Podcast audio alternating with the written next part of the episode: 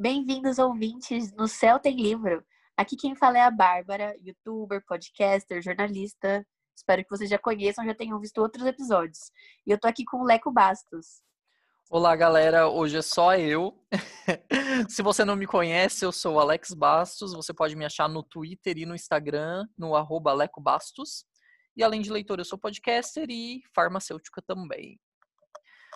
É, hoje o tema que eu e a Bárbara decidimos trazer para vocês foi nada mais nada menos que o nosso balanço de leituras do primeiro semestre de 2020. Não tem sido um ano fácil para ninguém, como vocês devem imaginar. Não provavelmente não foi para você também. E a gente vai falar sobre o que a gente leu, o que, que a gente pretende melhorar e o que a gente está lendo agora também. A gente queria começar falando com vocês sobre uma questão que é muito importante e que tem estado muito em pauta, que é a questão de quantidade de livros lidos. E eu queria começar falando sobre uma questão. Primeiro que a quantidade de livros lidos no total não significa nada. Porque uma pessoa que lê 30 livros de mil páginas e tem uma pessoa que lê 30 livros de 100 páginas. A quantidade de livros finalizados não significa a quantidade de leitura realmente.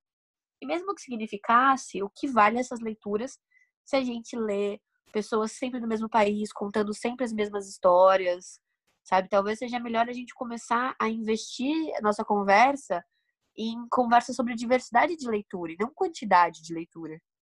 Antes de eu vir gravar o podcast com a Bárbara, eu estava vendo uma entrevista com a Mara Moira.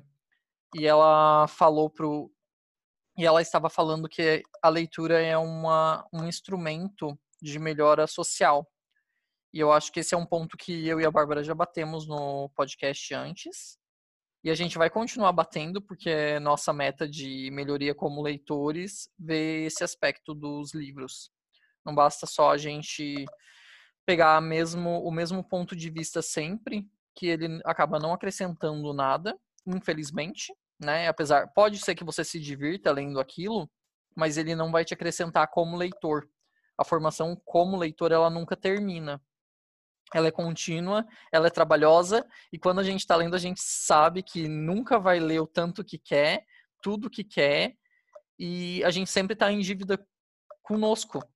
Então, eu acho que é um ponto que vale a pena ressaltar sempre. Não se cobrar por não estar tá lendo e se você lê, tentar melhorar como leitor. Com certeza. E eu acho que nos momentos que a gente está vivendo agora, que é um momento completamente de exceção, né, com relação ao resto das nossas vidas, cada pessoa age de um jeito. Então, muita gente falou para mim no começo da quarentena, meu, eu não tô conseguindo ler nada porque eu não estou conseguindo me concentrar. E tá tudo bem. O meu caso foi completamente diferente. Eu disparei a ler que nem uma louca na quarentena, porque foi o meu refúgio. Entende? Assim como algumas pessoas se refugiam cozinhando ou se refugiam vendo filmes, cada pessoa tem um espaço e o meu foi a literatura. E eu não fiz isso porque eu me cobrei uma produtividade, pelo contrário, eu encontrei um aconchego ali, entende? E às vezes eu confesso assim que é as pessoas brincam, né? Ah, a Bárbara tá lendo muito, tá lendo muito. Eu tô lendo muito comparado com os anos anteriores. Sabe? Eu, eu mantenho uma marcação de lista do que eu li desde 2018 e eu vou passar com certeza essa lista com relação à quantidade de livros. Mas é porque está sendo tá sendo o meu espaço.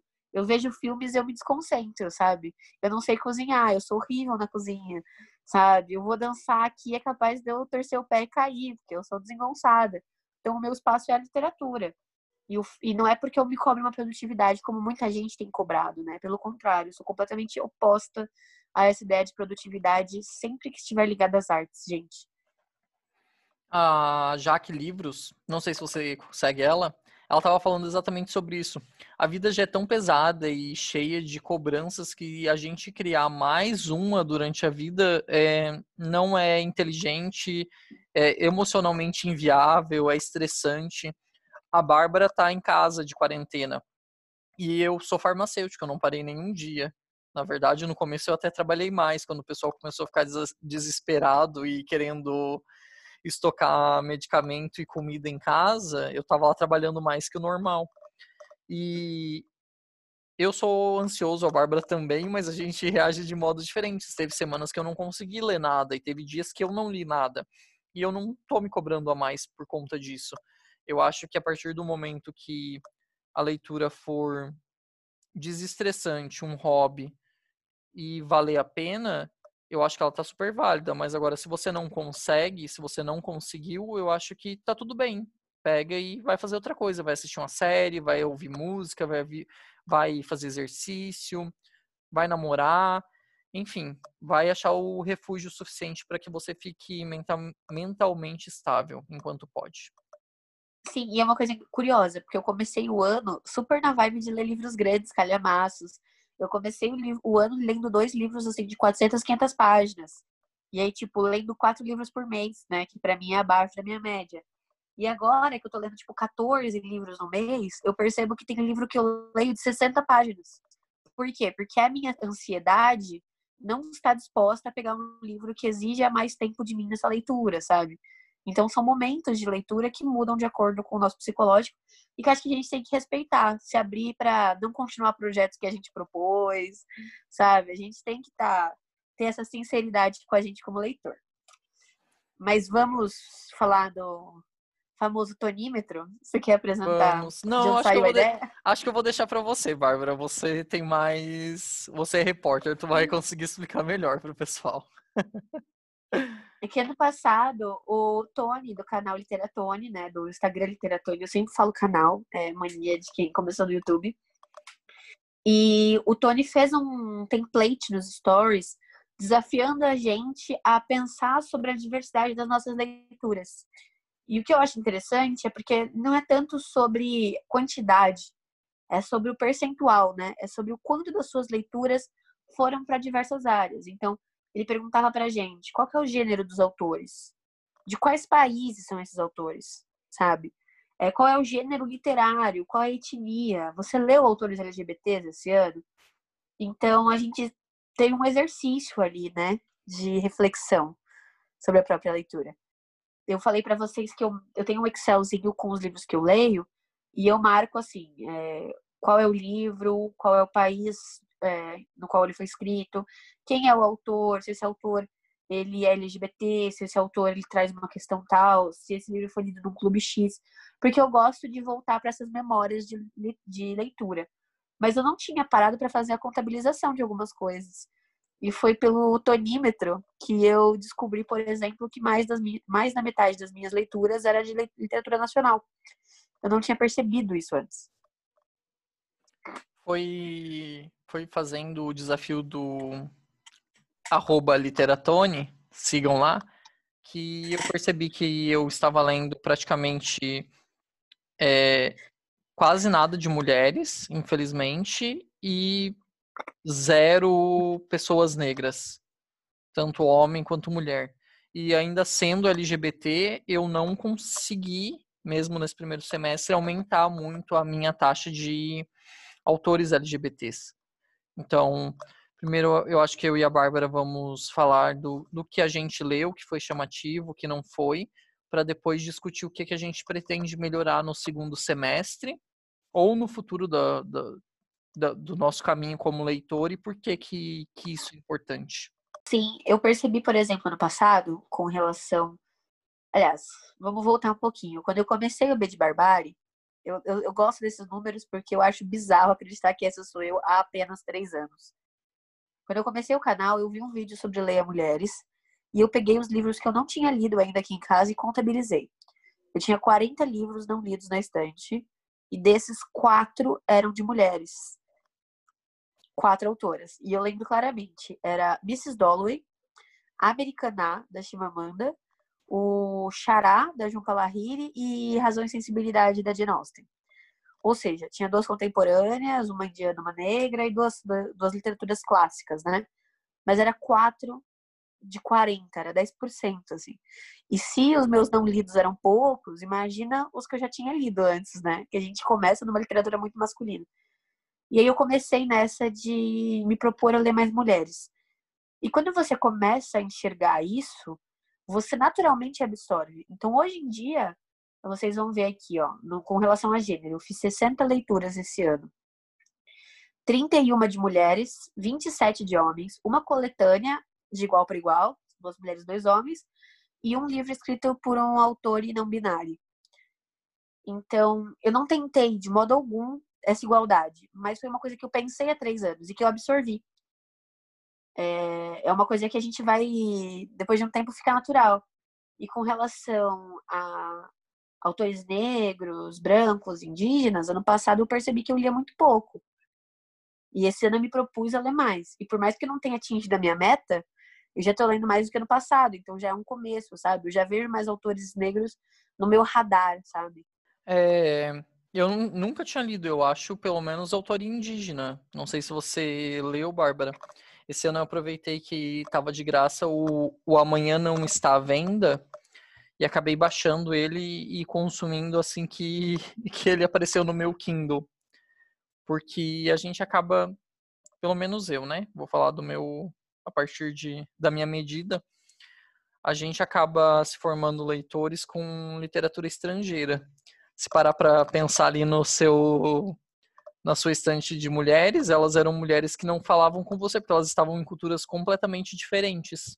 E eu estava conversando com a Alessandra do Literally Blog, que quando a gente começa a, se envolver mais na literatura brasileira, começamos a nos entender mais como pessoa, como nação, sociedade. A gente acaba vendo um pouquinho das engrenagens que nos cercam como sociedade e sei lá, eu acho que a partir do momento que a gente faz isso, a gente não quer abrir mão. Então, pelo menos eu, eu acho que eu não vou no futuro abrir mão de ler tanta literatura brasileira quanto estou fazendo hoje, porque os autores de fora, óbvio que eu vou continuar lendo, mas eles não falam tanto comigo como pessoa quanto os que estão vivendo na mesma sociedade que eu. Sim, com certeza. E, e você comentou do livro do Krenak, eu acabei lendo esse do Krenak e o anterior, né? O Ideias para Diário Fim do Mundo, até porque eu queria fazer o vídeo deles em conjunto, então juntei aqui o, as duas leituras para poder produzir o conteúdo. Mas, por exemplo, eu não sei se você conhece, não sei se os ouvintes conhecem, tem um canal bem legal no YouTube que é o All About That Book. Conheço. Da Maíra Sigvald. E ela fez no mês de abril um especial de literatura indígena. E ela trouxe só resenha indígena, e ela trouxe livros de ficção, de não ficção. Ela fez vídeos assim, por exemplo, Daniel Munduruku, não sei se você conhece, mas ele tem mais de 50 livros publicados, o Munduruku. Então ela fez vídeos assim, por onde começar a ler o Munduruku também, sabe? Que tipo, o cara é muito prolífico. Ela fez é, livros para você entender os indígenas urbanos livros para entender os indígenas de outros países. Ela trouxe é, os povos originários da América do Norte, sabe? Então ela, ela coletou um material muito, muito rico. Eu vi todos os vídeos dela desse mês, assim. É, eu e a Maíra, a gente nem tem é, leituras tão parecidas, mas esse mês eu vi tudo que ela produziu e eu salvei tudo que eu queria ali, tudo que me interessou. E é uma porta, assim, que a gente precisava ter aberto antes, né? A gente chegou aqui, é, os índios foram colonizados. Ah, a gente, né? Os portugueses chegam aqui, colonizam os índios e a gente só. Os indígenas, perdão. E a gente só vai ler os indígenas quando eles aprendem a nossa língua, sabe? Isso já é uma violência. E eles aprenderem a nossa língua e escreverem a nossa língua e a gente ignorar isso é uma, assim, é um grande exemplo de epistemicídio da nossa parte, né?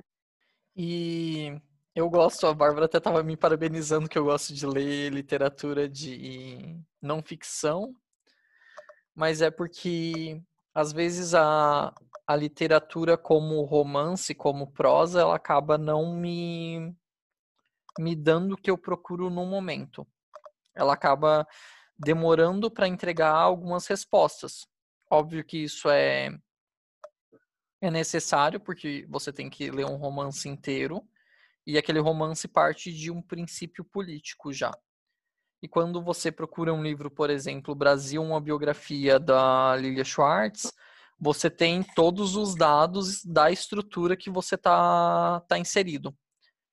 Então, eu acho que a partir do momento que você se dá conta que a literatura faz parte de identidade, porque a escrita é uma forma de comunicação, né, bem óbvio isso, a gente age melhor.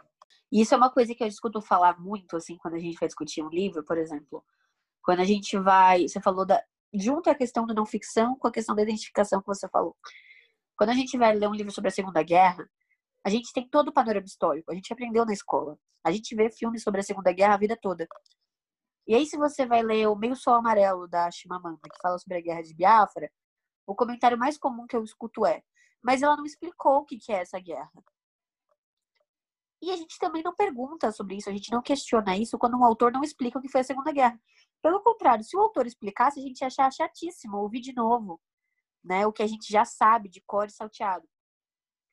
Mas a gente exige, né, que aquele que já está sendo pouco valorizado seja didático na literatura. E a literatura não é espaço para didatismo. A literatura é um espaço em que você pode apresentar essas situações de maneira empática. E aí, pô, achei super interessante. Eu não sabia que tinha existido a Guerra de Biafra. Então eu vou pesquisar sobre as guerras na África, sabe? Eu vou pesquisar a política nigeriana. E aí você tem que ir realmente para não ficção, para poder se aprofundar naquilo, porque o autor não tem que te dar. Ele não tem que colocar isso. Até porque, uma coisa que as pessoas não pensam, né, com muita frequência, o primeiro leitor é sempre o leitor nacional, né? Depois que o livro pode ser traduzido, raras exceções acontecem ao contrário. Então você vai explicar a guerra da Nigéria, a mais famosa da Nigéria, para o povo nigeriano, sabe? Tipo, não, não faz sentido, né? E a gente tem que perder um pouquinho essa passividade de leitor.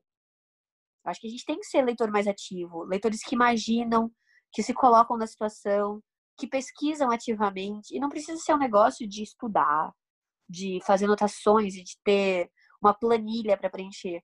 Mas é isso, né? Se interessar e usar essa curiosidade de uma forma ativa, que transforme a gente em pessoas melhores, né? Leitores melhores do mundo, não só dos livros. É, eu gosto de, sempre que possível, eu gosto de ler com o Google disponível. Por exemplo, eu estava para o nosso clube de leitura do mês de julho. Eu li O Mundo se Despedaça do Chinua Achebe. Então tinha um monte de coisa lá que eu nunca vi, ouvi falar na minha vida. Tipo, compound de é, nigeriano. Hum.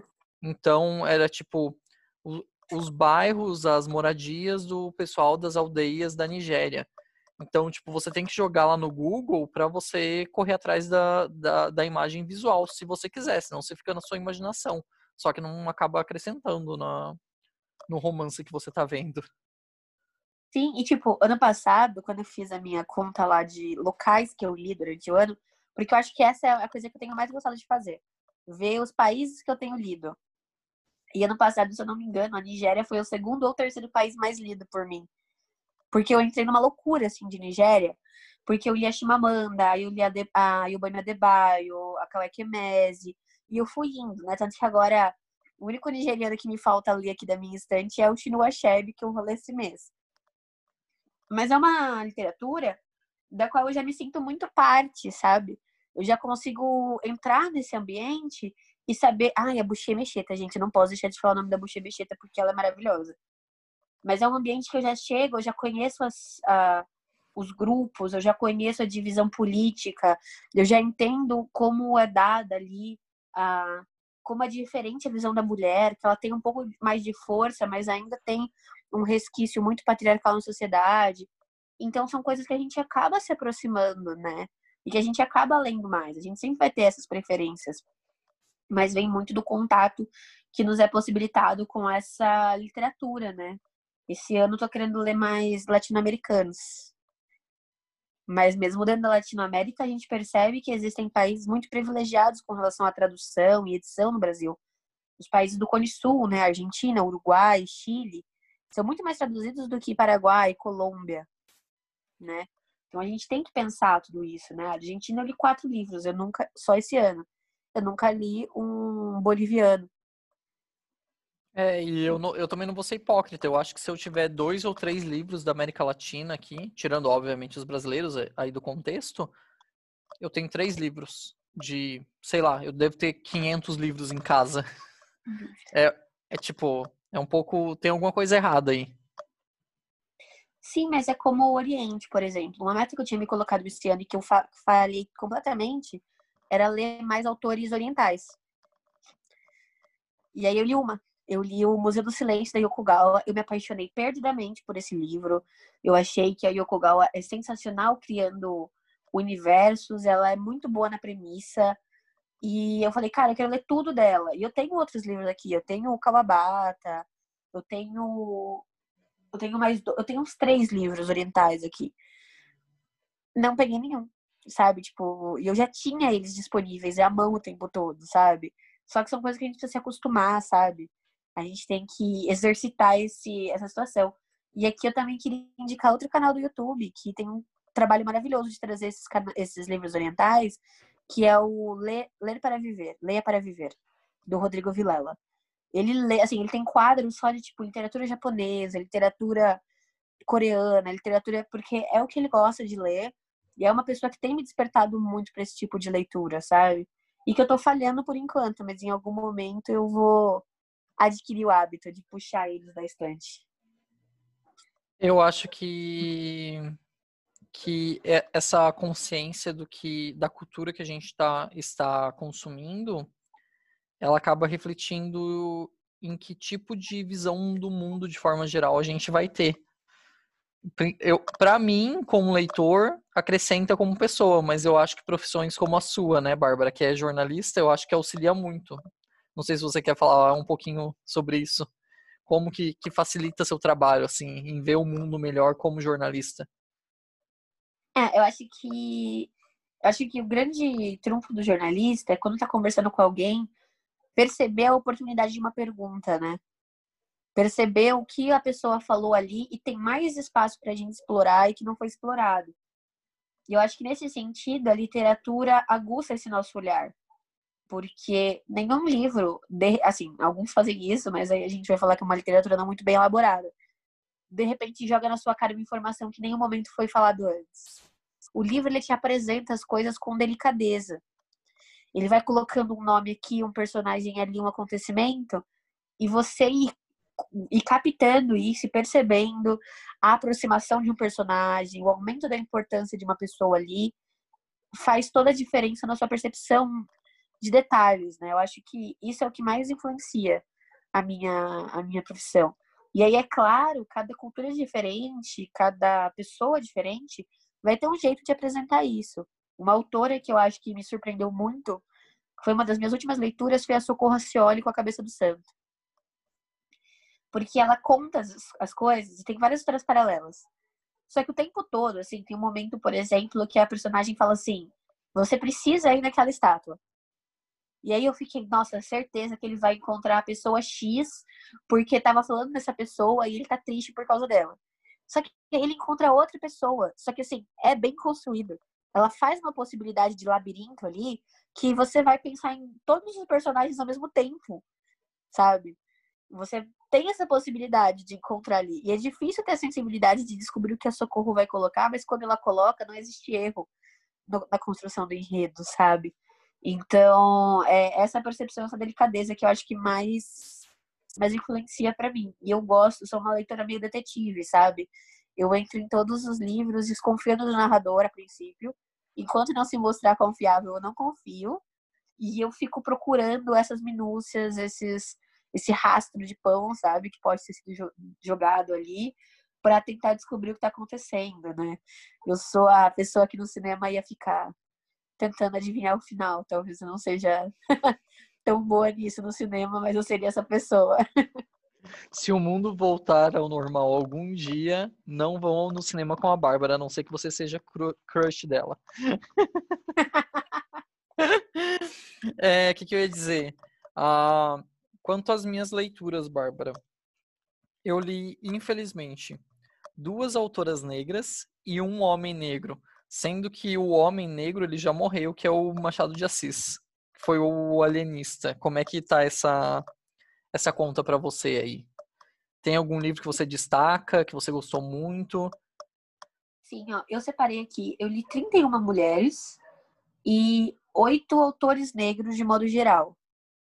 Eu não vi, isso foi uma falha minha aqui, eu não vi quantos autores desses, né, são mulheres negras, mas eu sei que é majoritário, né?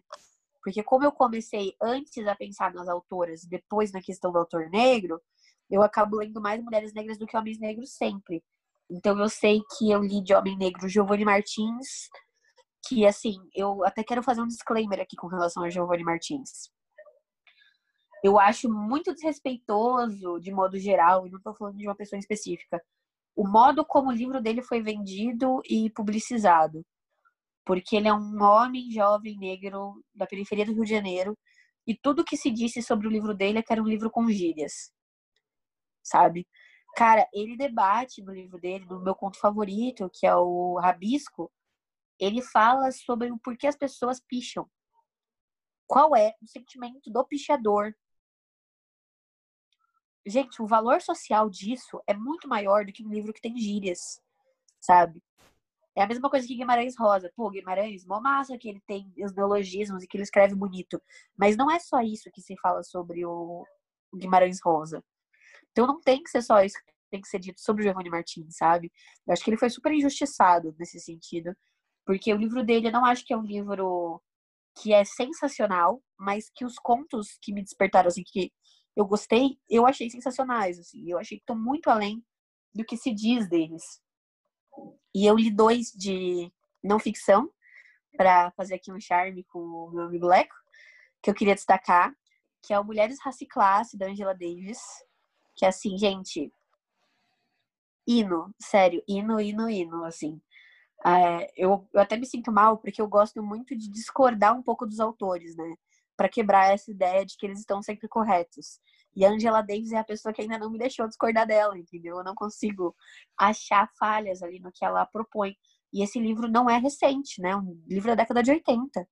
Então, e ela fala de coisas muito atuais, coisas que até hoje muita gente debate e que eu acho que ela antecipa muito, assim. Então, é sensacional. E o outro é da Linda M. Haywood, que é o Ginga de Angola, a rainha guerreira da África, né? Eu quero ler só por conta da tradutora esse, pra falar bem da verdade. eu sei que a história é boa, mas eu tô louco pra ler uma tradução da Natália Borges Polesso. esse é traduzido por ela? Foi. Eu não lembro. É. Não lembrava. Eu, é, eu, eu tenho quase certeza que é. Ou eu tô confundindo com Tituba. Tituba eu tenho certeza que foi. Tituba é dela. Agora me deu um, um tilt. Mas depois. É, porque. é, então. Mas, é, Mas o Ginga então, de Angola tem recebido várias críticas positivas. Assim, todo mundo que, que leu disse: Alex, você vai adorar esse livro. E é baseado então, na história acho... de uma mulher que, que, que existiu, né? Então, a Rainha Ginga foi uma rainha que existiu na Angola, né? Onde a gente chama hoje de Angola, mas na época chamava Ndongo. E é legal porque, assim, é uma rainha que viveu tanto quanto assim a Rainha Elizabeth, sabe? Ela teve tipo 60 anos de reinado e ela é tipo a segunda filha bastarda do antigo rei. E assim, como que ela chegou no, no trono é muito doido, porque não seria uma linha sucessória tão óbvia, sabe? Ela se mantém no trono por muito tempo e ela nunca baixa a cabeça para os portugueses. Ela é a rainha mais temida ali, mesmo tendo um território que é muito ele é reduzido demais, assim, tipo, ela perde muito, o, a família dela perde muito território antes dela, e ela tá meio enfraquecida, mas ela nunca perde esse ímpeto anti-imperialista e um pouco da defesa, né? E, assim, as pessoas até podem argumentar um pouco que, ah, ela se converte ao cristianismo, mas ela nunca abandona as crenças antigas dela, né? Ela faz uma grande um grande uma, uma misturada mesmo, assim, é muito louco. Eu acho que você vai gostar, sim. É um livro muito interessante, apesar de trabalhoso porque a gente conhece muito pouco da história da África, e aí quando a gente precisa, a gente pena para correr atrás, né? É verdade. Eu, eu passei um perrenguezinho aí para para entender tudo que o Chinua Achebe queria dizer, mas eu acho que o, o pouco esforço que a gente tem para encontrar as informações sobre a, a trama valorizam muito mais o, o resultado final de compreensão. E, assim, de mulher negra, eu queria super indicar a carta Minha Filha, da eu... Maya Angelou. Eu amo ela, assim, simplesmente eu fiquei apaixonado depois que eu li Eu Sei Porque o, o Pássaro Canta da Gaiola. E eu acho que para o mundo atual, ante numa nova versão que o pessoal, pelo menos da nossa bolha, quer deixar antirracista, ela é essencial. E essa carta, minha filha, o que que ela é? elas são, são várias crônicas, seriam é, seria uma, uma herança que a Maia deixa para todas as mulheres do mundo, afinal de contas ela não teve filha mulher, ela só teve um filho homem durante a vida, então ela quer deixar um legado de conhecimento, o que, que ela aprendeu na vida dela para todas as mulheres, porque ela diz que todas as mulheres da Terra são filhas dela. E eu achei muito bonitinho assim as crônicas e eu acho que o pessoal vai gostar. Quem quem tiver disposto a conhecer a Maia vai sair beneficiado. E aí nessa nossa proposta de expandir um pouco, né, quem tiver afim, tem um documentário lindo sobre a Maia no Netflix, que é o Still I Rise, Maya Angelou né? Que conta a história dela e que é outra lição também, né? Outra lição. Eu não li nada dela ainda de literatura, mas tenho tanto o pássaro quanto as cartas aqui em casa. E já tô louca para comprar a poesia completa dela, que foi lançada também. Eu tô namorando há tempo, estou esperando baixar esse. baixar o preço pra, pra eu conseguir. É, Justo. Só para complementar, Bárbara, é, eu acho que vale a pena ver o documentário dela, e ver o documentário do, do melhor amigo dela. James Baldwin. James Baldwin, que tem um documentário que é Eu Não Sou o Seu Negro. Eu não sei, eu acho que não tem no Netflix, mas vale correr atrás para descobrir onde que tem, que ele... Ah, eu acho que a Maia aparece no dele e ele aparece no da Maia por motivos óbvios, né? Eles são melhores amigos, negros militantes, escritores, famosos. E eu acho que é uma, uma, uma boa dica também. Agora, Sim, e aí, fazendo, fazendo mais paralelos para a gente ver como é invejável essas bolhas de amizade que a gente não pôde ter acesso, o, o Baldwin foi, teve brigas com os Panteras Negras, né? Porque os Panteras Negras não aceitaram que ele escreveu um livro da perspectiva de um branco, acharam que ele tinha meio que se vendido, né? Foi o quarto de Giovanni. E os Panteras Negras é o mesmo grupo do qual a Angela Davis teve que se retirar, né? Porque a Angela Davis preferiu ficar filiada ao Partido Comunista do que aos Panteras Negras, ela se retira. Então é todo mundo ali, assim, habitando os mesmos espaços, as ideias fluindo nesse imaginário coletivo e só saindo coisa boa. Queria exaltar aqui. Não, mas é uma boa dica, sim. É uma boa. É um bom apontamento que você fez. Sabe o é... que eu queria perguntar, Leco? Eu acabei de pensar nisso, na verdade, me desculpa não ter te preparado para isso antes. Mas você fez releituras esse ano? Não, eu tento não fazer releitura porque eu, apesar de aprender muito, é, eu fico. É uma leitura que eu faço muito culpado, porque eu fico imaginando que eu poderia estar lendo outro autor novo naquele ponto do. Naquele período de tempo que eu estou gastando para reler uma obra. Só que eu acho que é super válido as obras que a gente cresceu e não.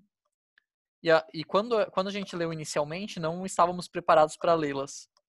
Por exemplo, ano passado, por conta do grupo de leitura do Jabutires, que eu coordeno, eu fiz a releitura de A Hora da Estrela. E eu vi tanta coisa é, nova lá que eu não tinha percebido na primeira leitura que eu fiquei muito feliz. Para mim foi um complemento é muito maior a obra que eu já gostava. Eu vi várias nuances, pelo menos do lado social, e várias críticas de diferentes que eu não tinha visto. E é isso, eu super indico A Hora da Estrela, apesar de ser um livro do, de 2019, assim, a minha releitura. Mas esse ano eu não fiz nenhuma releitura. Não, e eu até perguntei para você, porque eu também não sou uma leitora de muitas releituras. É, eu costumo pegar os livros que eu já li, abrir nas minhas marcações e reler as minhas marcações. Poesia, eu até dou uma voltadinha maior, porque tá ali colocado. Mas de ler assim de cabo a rabo é bem raro. E eu acho que 2018 e 2019 eu não fiz. Aliás, fiz, mas aí eu vou explicar. É, ano passado, o Nicolas, do canal As Honras Mortas e Outras Honras, me convidou para fazer um projeto de Chico Buarque. Só que eu já tinha lido quase toda a obra antes do canal. E aí, nessa viradinha 2019-2020, eu acabei relendo muitas obras. E foi engraçado porque eu mudei de ideia, assim, com muitas obras, muitas. E a gente tá falando do mesmo autor. E eu li também na época numa toada só, sabe? E eu acho que essa experiência com o Chico me animou um pouquinho mais para fazer releitura, sabia? Eu fiz cinco releituras esse ano, todas elas do Chico. Eu reli Benjamin, Budapeste, O Irmão Alemão, o Fazenda Modelo e o Leite Derramado. E, cara, para mim foi outra leitura, assim. E eu li eles há mais de oito anos, né? Então, outra Bárbara completamente. Mas eu fiquei mais empolgada. Não fiz nenhuma releitura depois? Não fiz. Mas eu acho que eu vou me tornar uma leitora mais propensa a releituras daqui para frente. E das obras que você leu este ano, tem alguma releitura que você imagina que vai fazer no futuro? Ah, tem. É porque eu li Caliban a Bruxa, né?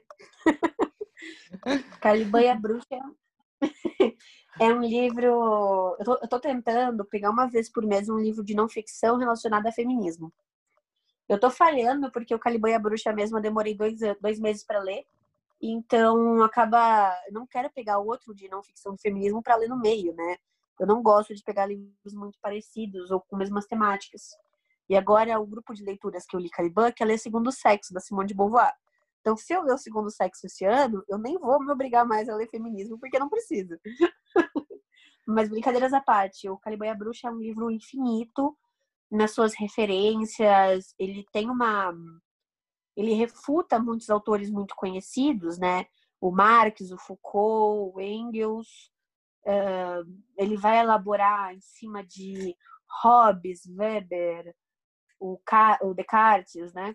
E são autores que eu não tive acesso. Então, por exemplo, quando eu li o, a introdução do Caliban Bruxa, ele cita um livro do Engels que eu tenho aqui, que é A Origem do Estado da, da Família da Propriedade Privada.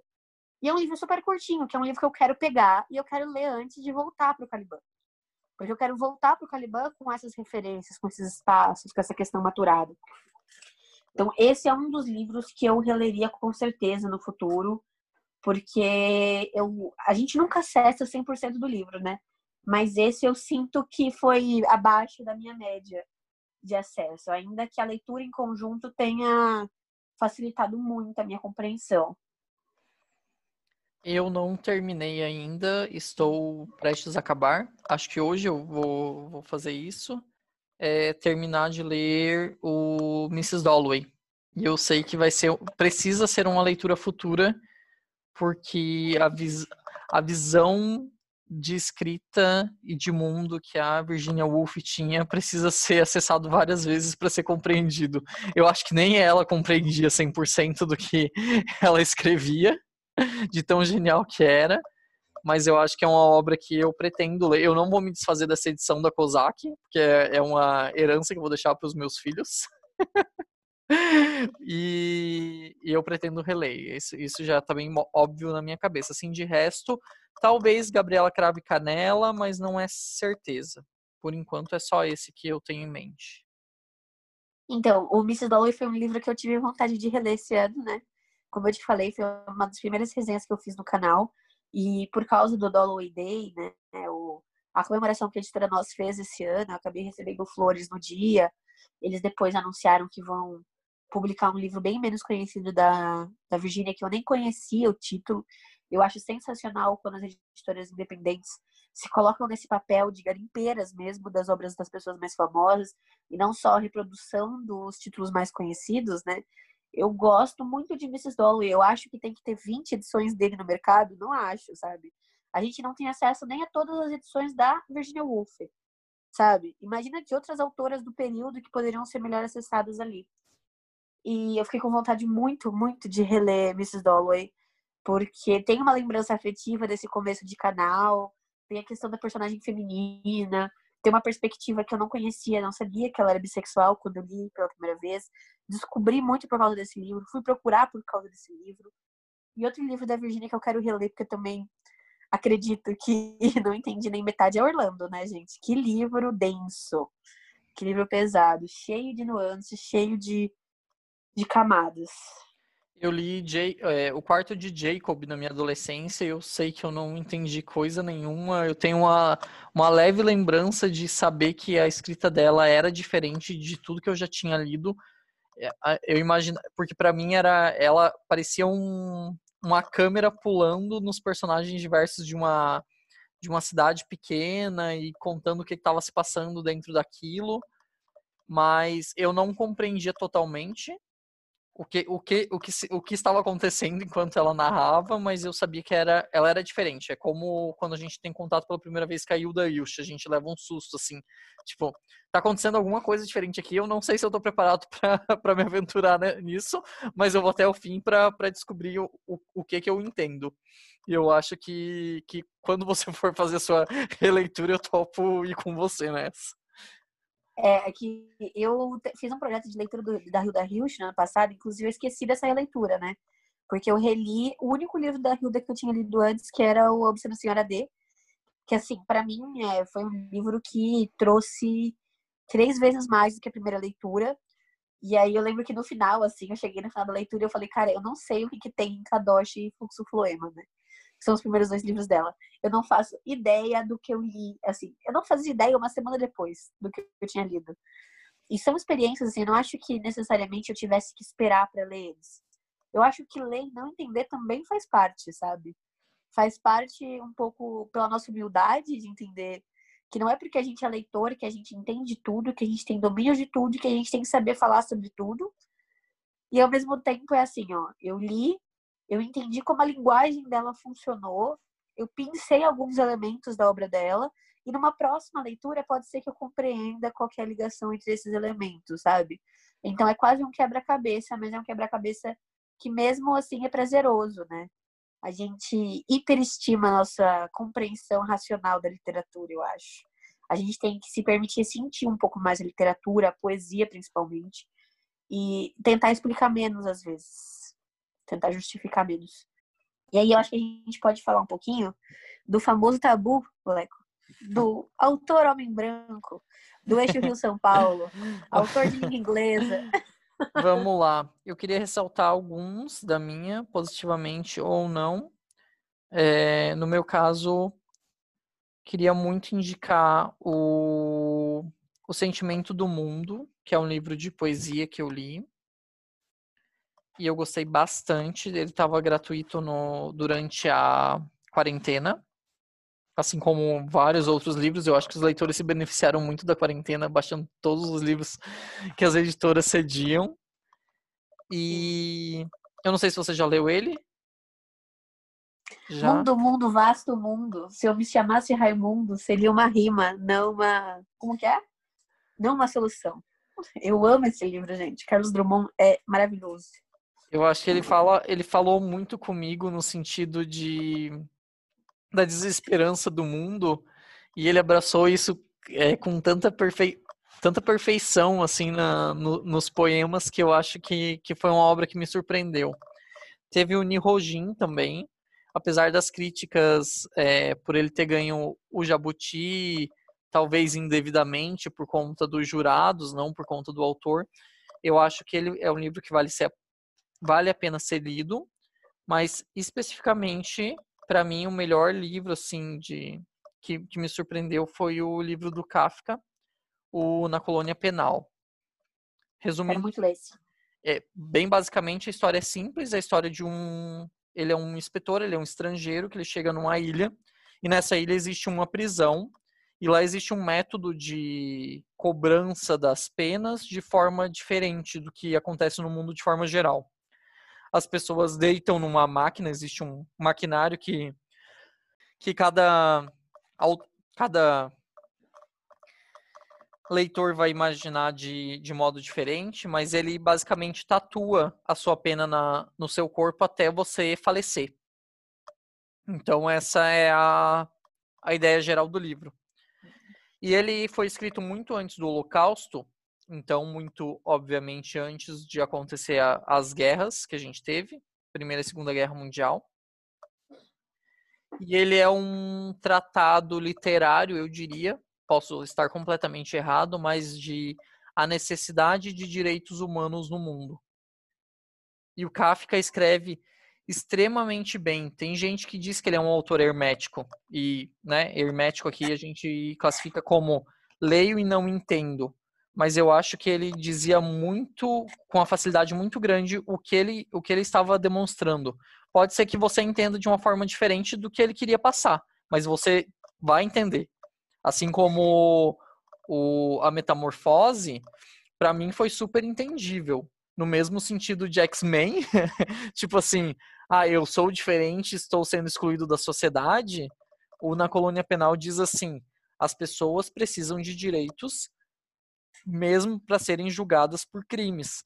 Porque senão o mundo vai virar uma grande bagunça e pessoas vão pagar por coisas que não deveriam. Eu queria primeiro completar um pouquinho a sua fala antes de falar dos meus autores brancos aqui. Eu li três livros do Kafka há muito, muitos anos, que é a, eu li a Metamorfose, Carta ao Pai, e o meu favorito, que é Um Artista da Fome. E que, assim, eu tô louca para ver se a Antofágica lança esse, porque eu quero comprar as edições da Antofágica. Eu acho essas edições muito bonitas, as ilustrações do Mutarelli mais ainda, é, porque eu não tenho mais a minha edição. Eu li numa edição antiga da LPM, então eu acabei perdendo com os anos. Já que eu vou ter que recomprar, vou comprar de uma editora que eu gosto, que eu acho bonito, porque tem uma experiência diferente também, né?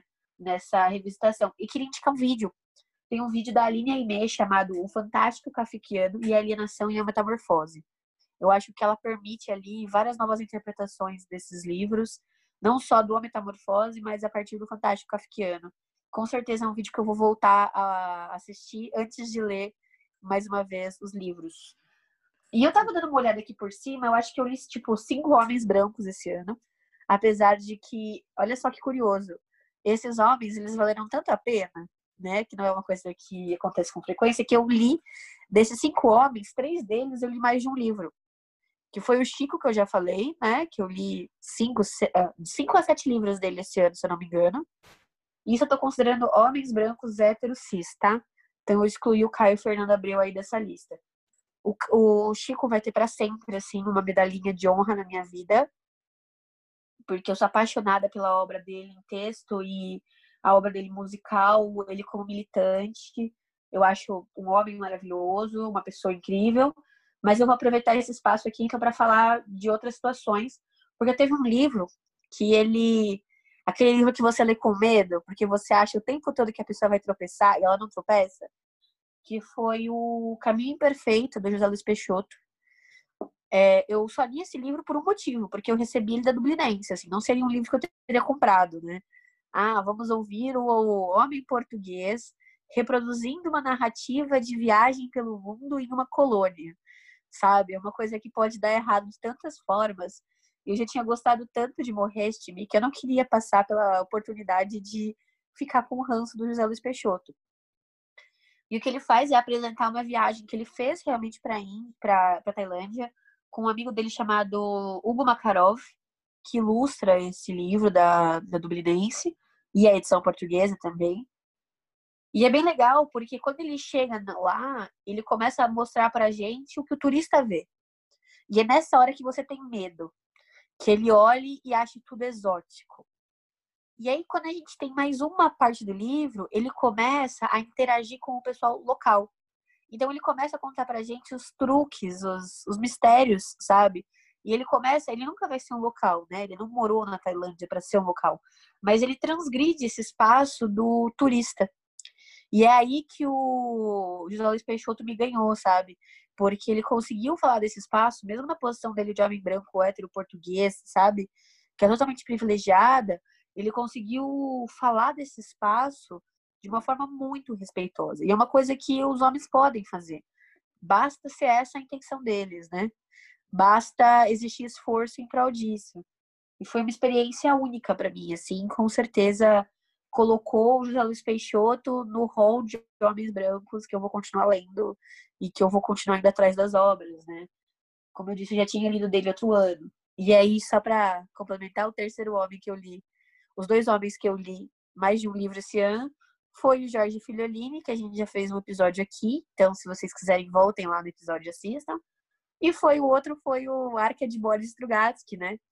Que a gente leu pro episódio do Piquenique na Estrada. Então, também tem episódios sobre esse livro aqui. E eu li também o Edifício Ser Deus deles, pela Rádio Londres. É, eu acho que esse bloco a gente finalizou. Então, vamos falar das mulheres brancas, Bárbara o que que você leu, o que que você cita aí como importante? Então, eu li uh, Mulheres Brancas, aí eu li já li bem mais, é claro que numa perspectiva diferente, né? Muitas mulheres LGBT, muitas mulheres latinas, é, acabam sendo poucas realmente que fogem disso. Eu li um livro de não ficção da, da Virginia Woolf, por exemplo, esse ano, mas acho que não, não entra nos meus destaques. Eu acho que eu vou indicar duas aqui que são diferentes e parecidas ao mesmo tempo. A primeira, então, é a Natália Litvinova, autora de Cesto de Tranças. Foi um livro que eu recebi da editora Moinhos. E a autora, ela nasceu na Bielorrússia, viveu lá até os 10 anos e veio para a Argentina. E apesar de, dela escrever em espanhol, eu acho que esse livro, pelo menos, ele recupera muito da vida dela na Bielorrússia, sabe? Então tem uma tem uma ligação com o espaço agrário, com as, a cultura feminina, né? Então ela fala esse cesto de tranças, as mulheres realmente ao cortar o cabelo faziam tranças, cortavam e jogavam nos cestos. E aí ela faz uma metáfora linda, né? Entre essas tranças e a ancestralidade feminina dela. É uma coisa assim impressionante, é o tipo de livro que eu quero que todo mundo leia, por isso que eu tô falando dele aqui. E em alguns aspectos, essa literatura me lembrou a outra que eu vou indicar, que eu também acho que é uma mulher que tem mais notoriedade, porque foi uma vencedora do Nobel, que é a Herta Miller com A Raposa Já Era o Caçador. É um livro que aí sim eu posso dizer, ele é bastante hermético, ele é difícil de acessar em diversas partes. Ela demora 137 páginas para construir o espaço no qual a história vai se passar, entendeu? É um livro que exige paciência do leitor. Mas para mim, cada segundo valeu, sabe? E eu entendo, qualquer pessoa que falar para mim que odiou, eu vou entender, sabe? Eu consigo achar motivos para pessoa não gostar da experiência de leitura. Mas eu gostei tanto, tanto de Herta Miller, mesmo ela falando assim, ela fala da perspectiva de uma pessoa que sofreu durante o regime comunista na Romênia, sabe? E não que eu defenda o regime romeno, né? Tiveram ditadores lá. Ela fala de um específico que eu não vou saber pronunciar o nome. Mas é interessante isso, né? Essa pluralidade. Eu consigo ler sobre uma mulher que discorda de um regime que apoiava uma ideologia que eu apoio, ainda que de uma forma autoritária, e eu consigo gostar desse livro e me apegar pelas personagens, porque afinal de contas, literatura é um pouco sobre isso também, né? E você, Leco? É, eu não posso deixar de indicar, não sei se tu conhece, Bárbara, eu li Histórias Lindas de Morrer, da Ana Cláudia Quintana, foi o segundo livro que ela lançou. Para quem não conhece ela, ela ficou famosa por ser uma médica que ela lida com os últimos anos de vida das pessoas. E ela fez um TED sobre isso que se chama A Morte é um Dia que Vale, vale a Pena Ser Vivido. Ele é, ele é o TED perfeito para você extravasar suas lágrimas, se você quiser. E ela escreveu um livro de mesmo título. E esse ano ela lançou Histórias Lindas de Morrer. São casos de pessoas que estão morrendo e passaram lições para ela. E eu acho que ela escreve com tanta sensibilidade e bom gosto que não fica uma coisa bizarra ou brega, assustadora. Fica assim, tipo, vamos aproveitar o dia de hoje porque a gente sabe qual que vai ser o final da nossa vida. E a Liluísa também, foi um livro que a gente leu lá no grupo do Jabutires. Eu gostei menos do romance do que de conhecer a autora. A autora é a Maria Adelaide Amaral. Se você já ouviu falar desse nome, provavelmente é porque você gosta de novela. Ela escreveu séries para Globo, escreveu novelas. Era uma das melhores amigas do Caio Fernando Abreu. E eu queria indicar não o livro dela, porque eu acho que não foi tão legal assim para mim, mas eu quero indicar a entrevista do Roda Viva com ela, porque ela é uma pessoa extremamente inteligente, interessante e que, como atriz que virou escritora, ela tem muita bagagem para passar para quem gosta de cultura de forma geral. Então, a minha dica assim é: vá atrás da entrevista da Maria Adelaide Amaral no Roda Viva. Eles têm lá no canal deles. E eu queria ressaltar duas obras que me deixaram muito, muito felizes. Foi o Amora, da Natália Borges Polesso. Foi ali onde eu encontrei uma paixão como leitor, porque eu acabei de ler o, o primeiro livro dela, que foi o Retrato. Retratos? E eu vi também é, o Fan Home. Eu li, né, o Fan Home, que é uma HQ sobre uma, uma menina lésbica que ela descobre que o pai dela é gay durante a adolescência, ali parte inicial da vida adulta dela. E ela, e ela foi desenhada e roteirizada de uma forma tão bonita e de tão bom gosto que eu estou simplesmente apaixonado por, pelo, por essa obra. Assim, eu acho que eu vou indicar para todo mundo de, de forma geral. E por, por curiosidade também, é, virou musical da Broadway e vai sair uma versão de filme. E o, e o pai, se eu não me engano, vai ser o. Deixa eu lembrar aqui. O pai da, da autora vai ser Jake Gyllenhaal. E ele é lindo. ele é. é. Não, e é assim, um ótimo ator também. Gosto muito dos papéis que ele faz. É, eu ia comentar que eu não li, eu vou, vou jogar uma indireta aqui ao vivo, gente. Eu não li Controle da Natália Borges Polesso. O Leco também não. Quem não. sabe entra aí no nosso clube de leitura, já que Opa! temos fãs aqui. Opa, não sei aqui, foi jogado na roda. Será que, será que a gente aceita? não, eu, inclusive eu e a Bárbara temos um plano maligno de trazer a, a, Bar, a Natália aqui para o podcast. Eu vou usar a desculpa que eu também sou, meu sobrenome é Alex Bastos Borges, vai que eu digo assim, oi prima, e ela topa aparecer aqui no podcast. A gente, a gente vai tietar, Natália, vai tietar Natália no futuro. é o plano. É... é... Opa. Vamos só aproveitar, antes de. Acho que você ia sugerir a gente ir para os momentos finais. Vamos só lembrar vocês que, assim, inclusive, uma coisa que a gente acho que nunca falou, tá?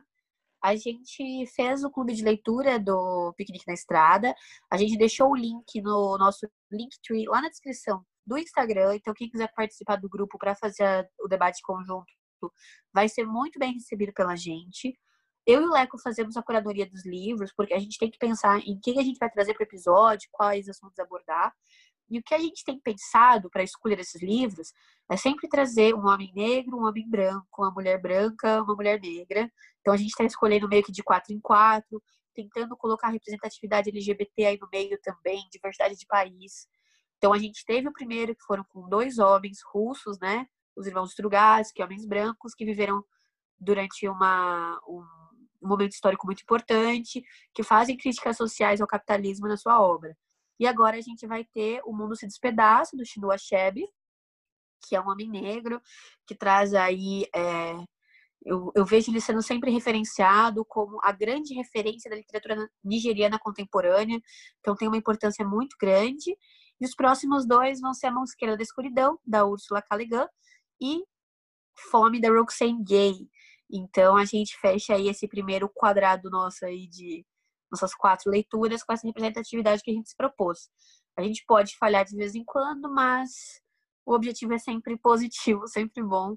A gente espera que vocês gostem e topem participar dos próximos episódios, que saem sempre na última sexta do mês. Acho que eu falei tudo, né? Até perdi o ar aqui.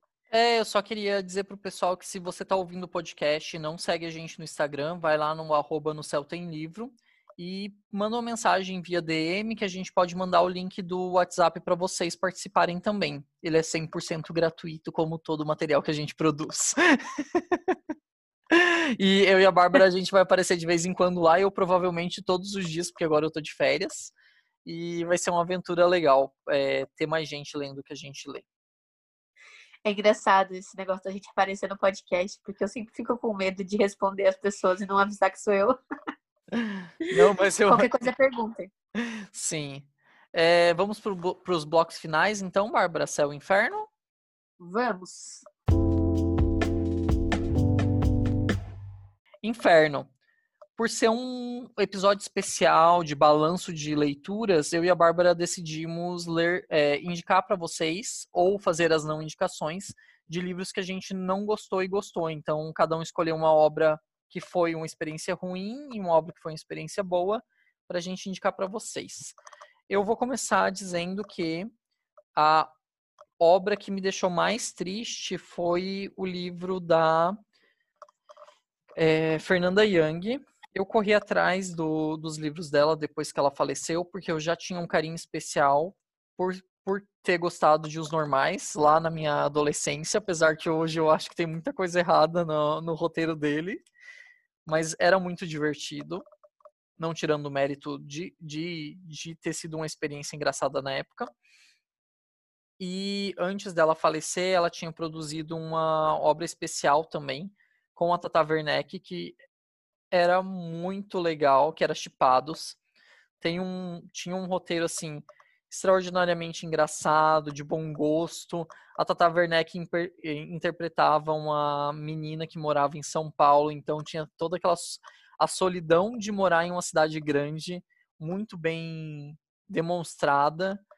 E para mim foi, um, foi uma tristeza perder uma, uma produtora de cultura tão importante para o nosso país. Então, eu fui atrás de As Pessoas dos Livros, que foi um livro que eu gostei, apesar de achar um pouco um tom mais intelectual do que eu gostaria que tivesse. E depois eu fui atrás de Pós-F. O Pós-F é um grande ensaio sobre os aprendizados de vida e feminismo da Fernanda Young. Só que eu não gostei pelos seguintes motivos. Eu achei ela, obviamente, transfóbica. É, ela não é homofóbica em nenhum ponto, pelo que eu compreendo de homofobia, mas ela foi transfóbica durante o livro e ela diminuiu um, um pouco o feminismo por ter tido experiências ruins com, os, com mulheres. E eu acho que isso não é justo. Assim como eu tive más experiências com pessoas LGBTs, eu não posso diminuir a nossa luta. E eu acho que, apesar de ser uma mulher à frente do tempo dela, a Fernanda Young ficou atrasada em alguns sentidos. Isso pode acontecer com qualquer pessoa, mas esse livro para mim foi dolorido de ler por conta disso. Agora eu vou jogar a bola para Bárbara. É, o meu, eu acho que assim, são experiências que a gente vai tendo sempre que a gente vai aprendendo, né? Eu também não esperava isso. O Leco me contou durante a experiência dele, eu também não esperava algumas posições que ele me mostrou o texto, assim, que ela, que ela tem. E é quando a gente se torna leitores melhores, a gente acaba gostando mais dos livros que a gente escolhe, não porque a gente não tem senso crítico, mas porque a gente começa a escolher sempre melhor. Mas quando vem essas furadas que a gente cai, porque a gente vai cair numa furada dessa de vez em quando. Parece que é três vezes mais decepcionante porque a gente está acostumado a sempre encontrar coisas que ou literariamente ou ideologicamente vão, vão suprir, né, a gente de alguma forma. A minha decepção esse ano foi um livro chamado A Árvore Aquela, da Vera Pedrosa. É um livro de poesias publicado pela Kozak. Ele estava bem baratinho, sabe aquelas promoções de livro da Kozak mais desconhecidos que tem na Amazon, assim? Do nada tá nove reais. E eu já peguei bastante coisa boa nessas promoções aleatórias da Kozak. E eu estava tentando fechar um frete na Amazon e comprei esse livro. Esse livro, eu considero que ele é o pior livro do ano, porque eu não consegui nem falar sobre ele, assim, tipo, foi tão ruim para mim, não criou nenhuma identificação, nenhuma conexão com aquele livro, sabe? É, e eu falei com outras pessoas que leram também, e pouca gente me falou coisas positivas dele. Eu queria muito, assim, é, tentar entender até porque algumas editoras se tornam muito símbolo de qualidade por ter uma curadoria boa, né? A Kozak Naif, a Todavia, a Dublinense, sabe? São editoras que eu já vou para os livros delas com um selo de qualidade, porque eu confio nessa curadoria. E eu acho que a Vera Pedrosa ela acaba por.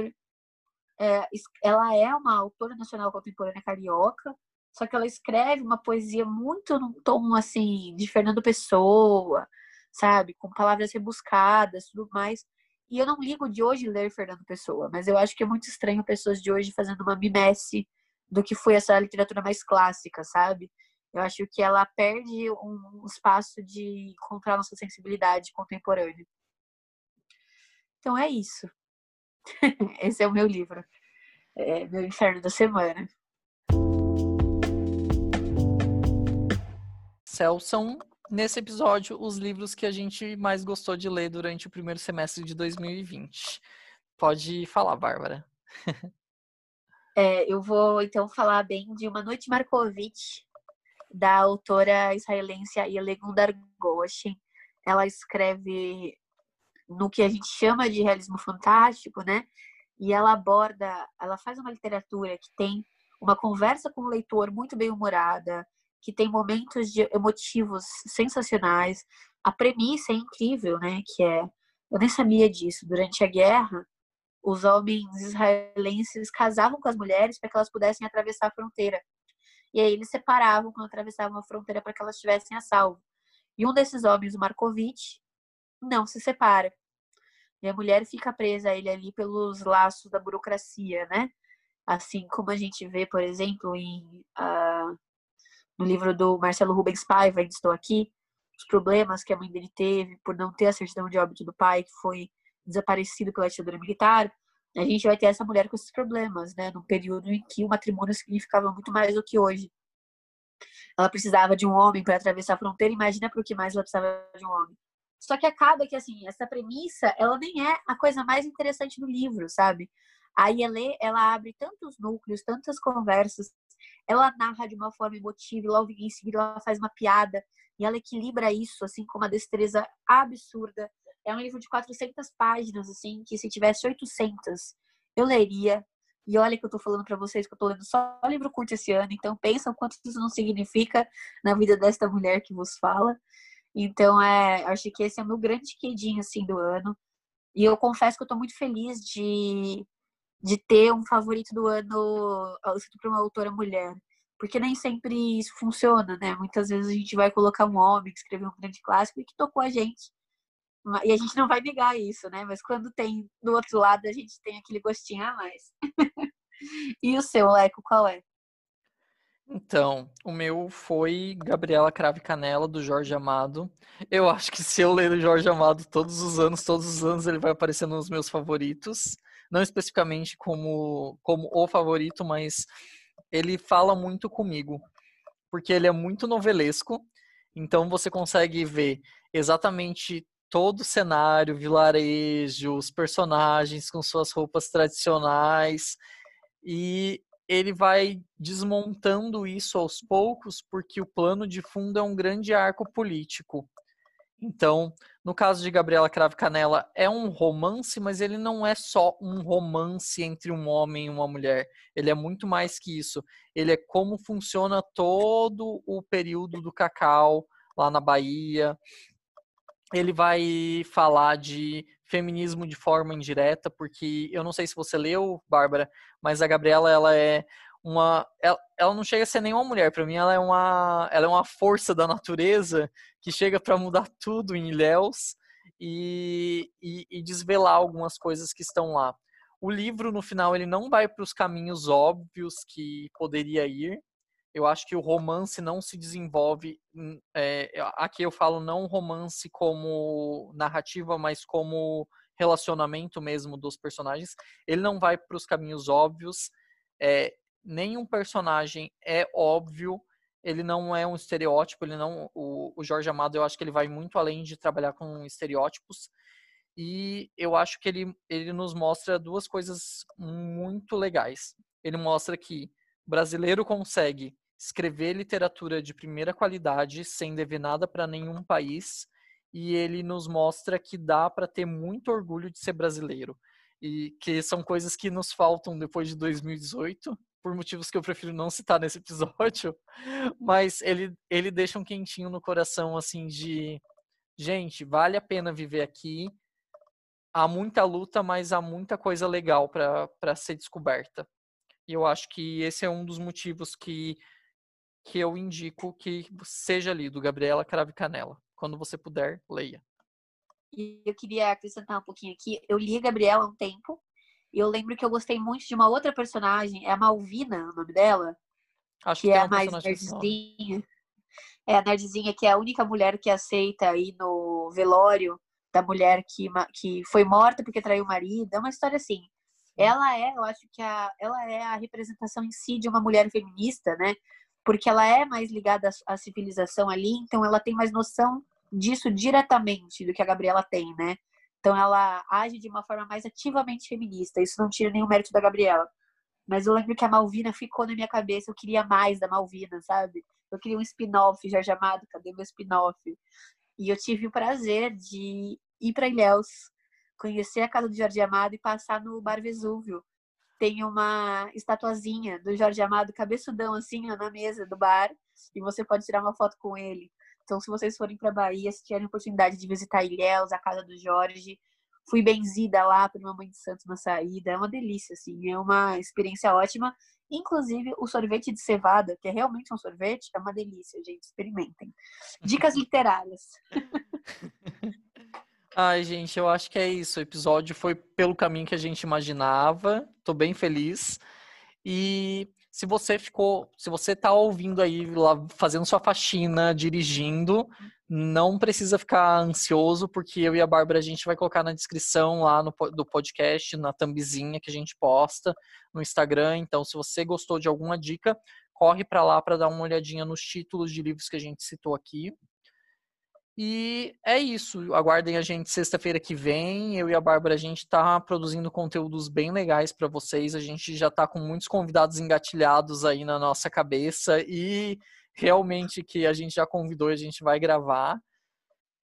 E é isso. Leiam quando puderem, sem cobrança, com carinho por vocês mesmos. Tratem vocês como se vocês tratassem o melhor amigo.